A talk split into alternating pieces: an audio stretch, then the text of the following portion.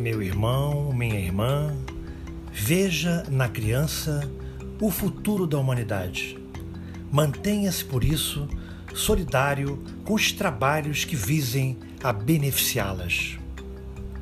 Lembre-se de que cada criança poderia ser um filho querido de seu coração.